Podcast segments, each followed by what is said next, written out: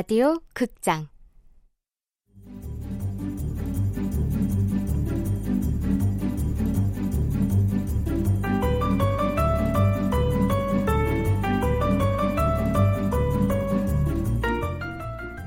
시트콤.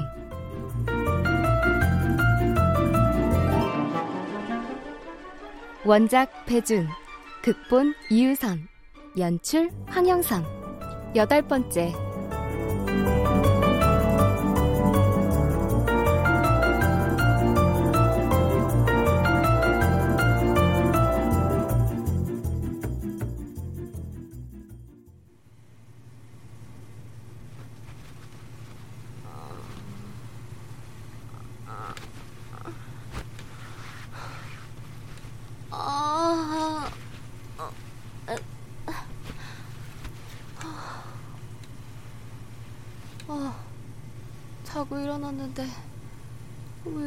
몸이 찌뿌둥하지?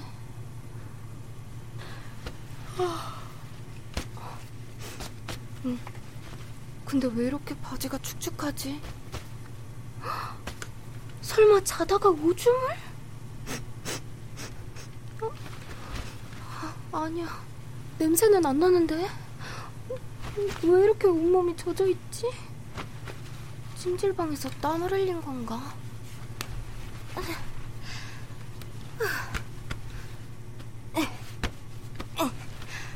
아, 몸이 누구한테 맞은 것처럼 뻐근하네. 하긴 엄마 아빠한테 맞기도 했지만 밖에나 좀 나가볼까?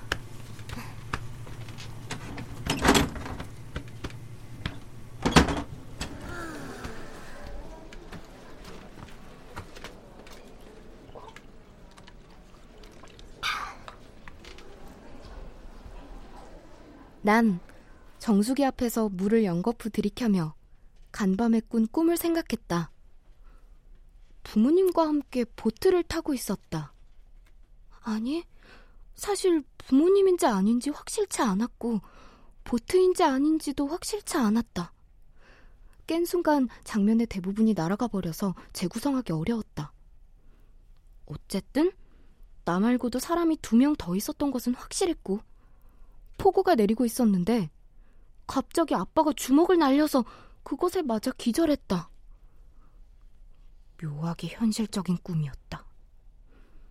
아빠가 꿈에까지 쫓아와서 때릴 줄이야.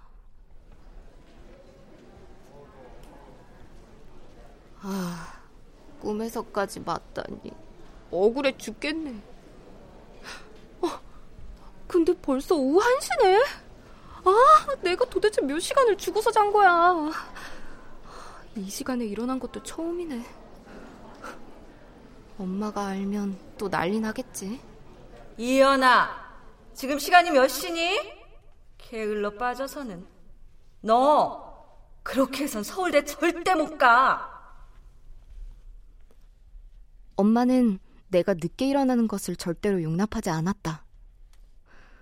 엄마의 통제에서 벗어나자마자 이 모양이라니. 결국 본바탕은 게으른 인간인지도 모른다. 늦잠 한 번 잤을 뿐인데 왠지 막 나가는 애가 된 듯한 기분이 들었다. 난 목욕탕으로 내려가 씻은 후 옷을 갈아입었다. 옷은 아직 덜 말라 축축했지만 입어보니 살갗에 닿는 촉감이 시원해 오히려 기분 좋았다. 1층으로 내려가 카운터에 키를 반납하고 밖으로 나갔다.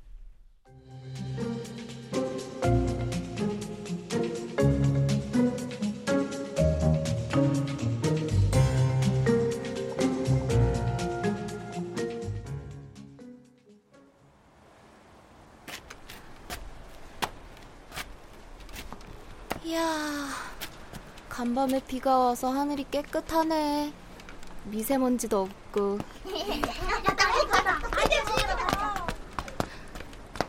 나만 빼고 모두들 즐겁고 행복하구나. 엄마 아빠는 내 걱정이나 하고 있을까?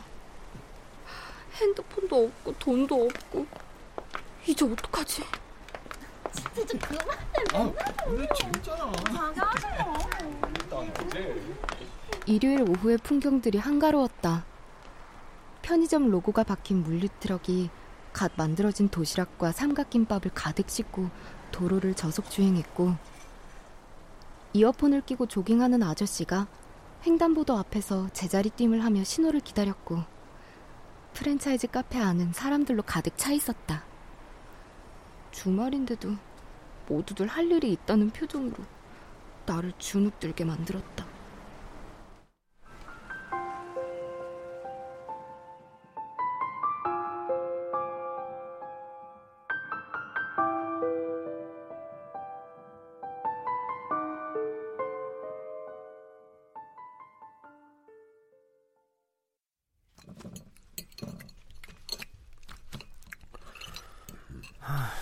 엄마, 어제 저녁도 라면 먹었는데 오늘 낮에도 파스타는 좀 그렇지 않아요? 엄마가 잠을 못 자서 반찬할 시간이 없었어. 미안해. 대신 누나 들어오면 저녁에 갈비 구워줄게. 연한테 연락 왔어? 누나 저녁에 들어온대요? 지가 돈도 없고 핸드폰도 없는데 내일 학교 가려면 오늘 저녁엔 겨들어오겠지. 난 또 누나한테 연락 온 줄 알았네. 독한 기집애. 어쩜 전화 한 통이 없어. 돈이 없는데 어떻게 전화를 해? 콜렉트콜 있잖아요. 수신자 부담. 아이고 우리 아들은 아는 거 많아서 먹고 싶은 것도 많겠어. 아, 근데 누나도 없는데 우리가 웃으면 누나 배신감 들 텐데. 그래도 누나 생각하는 건 우리 충현이 뿐이네. 누나 하루 못 봤는데 며칠은 못 본 것 같아요. 아이고 그런 사탕 발림 하지 말고 제발 만나면 통과제리처럼 싸우지나 마. 어? 네. 나 운동 간 사이에 연하 들어오면 절대 야단도 치지 말고 달래. 어젠 당신이나 나도 잘한 건 없어. 걔 하는 거 봐서요. 지가 잘못을 수긍하고 반성하면 나도 받아주지 뭐 당연히. 이 시점에서 궁금한 거 하나. 우린 잘못하면 야단도 맞고 반성도 하는데 왜 어른들은 야단도 안 맞고 반성도 안 해요? 그거야 속으로 다 하지. 참 불공평한 세상이야.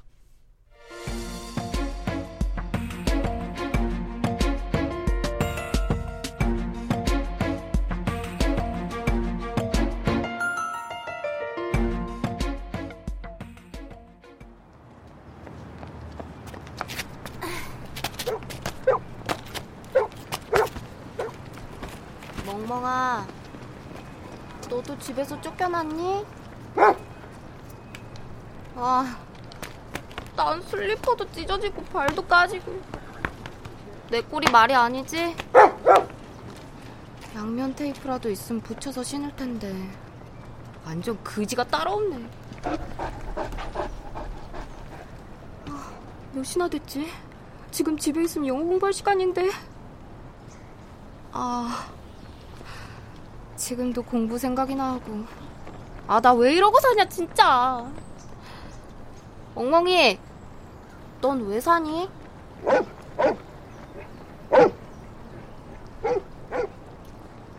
나비를 쫓으며 신나게 놀고 있는 개를 구경하면서 생각했다. 사람들은 뭘 하면서 사는 걸까? 왜 그걸 하면서 사는 걸까? 왜 그렇게들 사는 걸까? 왜 사는 걸까? 그리고 난 왜 이런 생각이나 하면서 앉아있는 걸까? 이씨, 이게 다 떨어진 슬리퍼 탓이다. 오렌지색 벤치 탓이다. 더운 여름날 한가로운 공원에 날 앉게 하지만 않았어도 사춘기가 재발할 일은 없었을 텐데. 아, 배고프다. 사람은 먹기 위해서 사는구나. 아, 오늘 아무것도 아직 못 먹었는데. 돈도 없고, 근처에 공중전화도 없고. 전화라도 있음 수신자 부담으로 충현이한테 전화해서 지갑이라도 가지고 나오라고 할 텐데.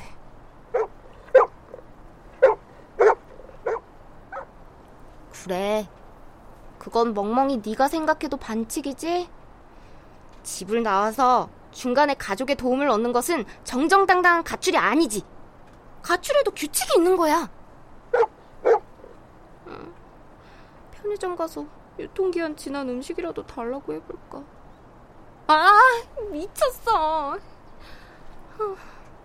그럼 친구 불러내서 밥 사달라고 할까? 아, 아니야. 이런 모습 친구한테 보여주고 싶진 않다고. 어쨌든 돈이 있어야 되는데. 단기 알바를 구해야 되나? 몽몽이, 네 생각도 그렇다고? 근데 슬리퍼는 찢어져서 걸을 수도 없고 핸드폰도 없고 미성년자 쓰는 데도 없을 텐데. 음. 그래. 역시 안 되겠다. 집으로 돌아가야겠어. 멍멍이, 안녕. 언닌 그만 집으로 돌아갈게. 너도 얼른 들어가. 집 나가면 개고생이라잖아.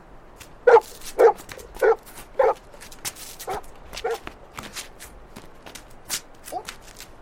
근데 저건 뭐지? 어. 개를 찾습니다. 사례금 100만원. 품종 골든 리트리버. 특징 빨간색 목줄에 나비라고 써있어. 어? 그럼 아까 내 옆에서 짖던 그 멍멍이? 어?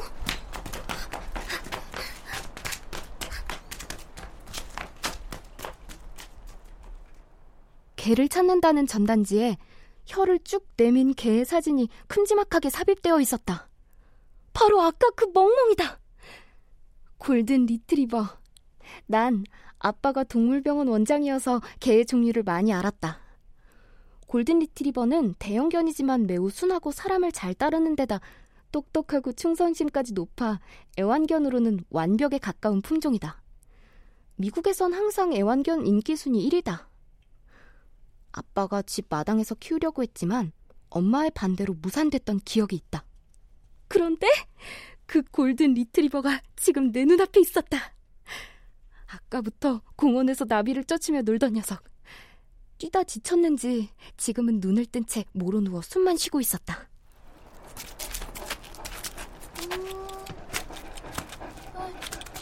멍멍이, 이리 와. 착하지? 누나가 너 집에 데려다 줄게.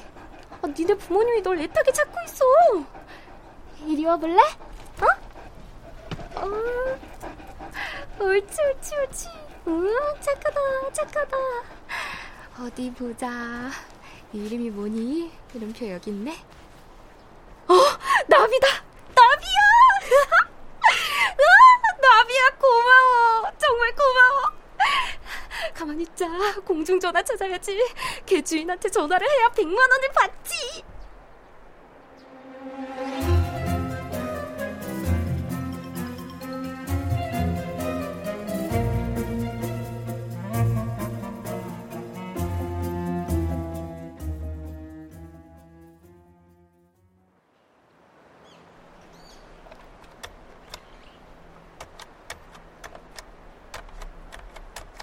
난 공중전화 부스 안으로 들어가 나비를 다리 사이에 끼운 다음 수화기를 들었다. 들고 온 전단지에 적힌 번호로 전화를 걸었다. 수신자 부담이라 절차가 까다로웠다. 먼저 자기가 누군지 설명한 다음 상대방의 동의를 얻는 데까지 시간이 걸렸다. 여보세요? 어, 저 전단지 보고 전화 드리는 거예요. 나비를 제가 데리고 있거든요. 아, 그 정말이에요? 아이고 오늘 하루 종일 장난 전화가 많이 와서. 나비야, 짖어봐. 니네 아빠야. 나비야. 들리시죠? 나비 짖는 소리. 어, 거, 거, 거기가 어디예요? 어, 공원 공중전화 부스예요. 아, 그니까 무슨 공원? 아, 아, 그러니까 그게 아, 저도 이 동네는 잘 몰라서요. 그, 그 옆에 사람들한테 좀 물어봐요. 그리고 내 폰으로 다시 전화하고. 아, 아, 저, 저 지금 제가 핸드폰이 없어서요. 어, 어, 어, 나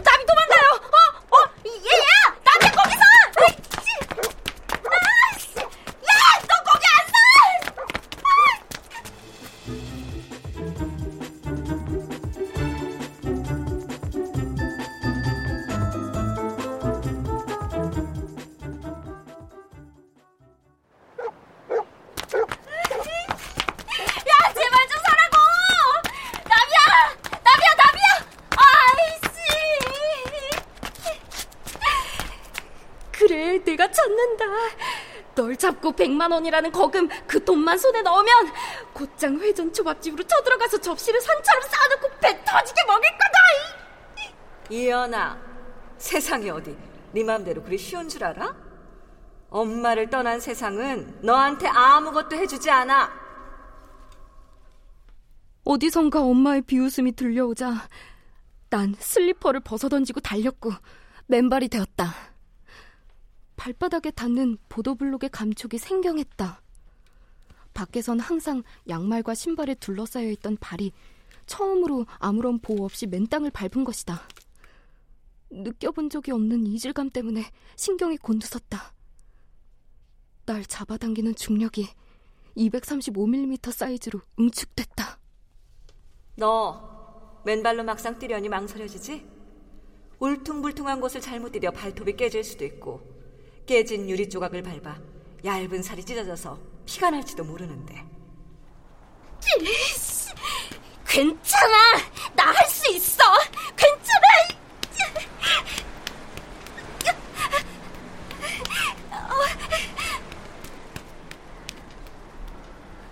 나비와 난 거리가 점점 더 벌어졌지만 포기할 생각이 없었다.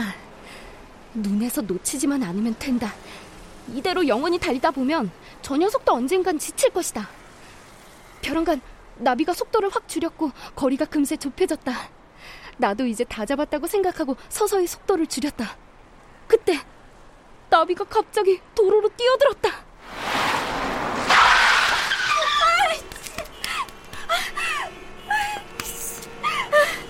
말도 안 돼. 벌써 길을 건너서 건너편으로 도망가다니. 나비야 가면 안 돼.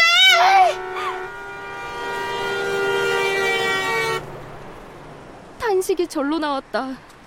나비는 도로 맞은편에서 혀를 팔락거리며 숨을 골랐다. 그러고는 나를 슬쩍 쳐다보더니 여유 있게 걸음을 옮겼다. 쫓아가고 싶었지만 상황이 불리했다. 횡단보도는 저 멀리 떨어져 있었고 게다가 빨간불이었다. 언젠가는 파란불로 바뀔 테지만 거기까지 가서 기다리고 있을 시간이 없었다. 나비는 유유히 모퉁이를 돌아 막 모습을 감췄다. 아, 이제 어쩌지? 그래, 네가 가는 길인데 나라고 못 갈까봐. 누나 미쳤어? 거기 왕복 6차로야. 왕복 6차로도 안다고. 야, 이넌 미쳤어! 죽고 싶어! 누나 정신 차려. 운전자들 욕하고 있잖아. 그래, 온 세상이 욕하고 있겠지. 맨발로 차로를 뛰어다니면서 웃는 미친년이 있다고.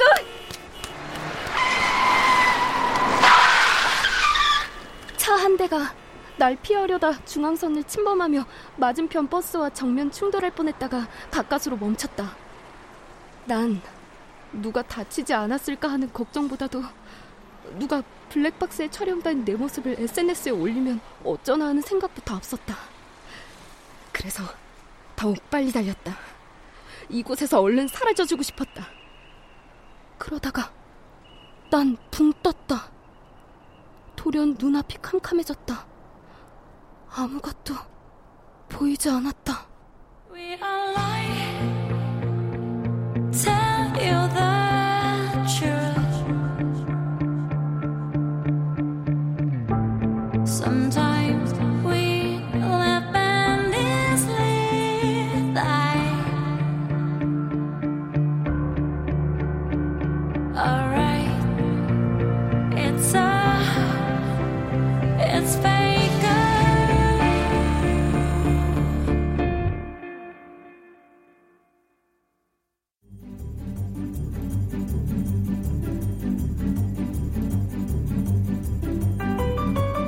라디오 극장 시트콤 배준 원작 이유선 극본 황영선 연출로 여덟 번째 시간이었습니다.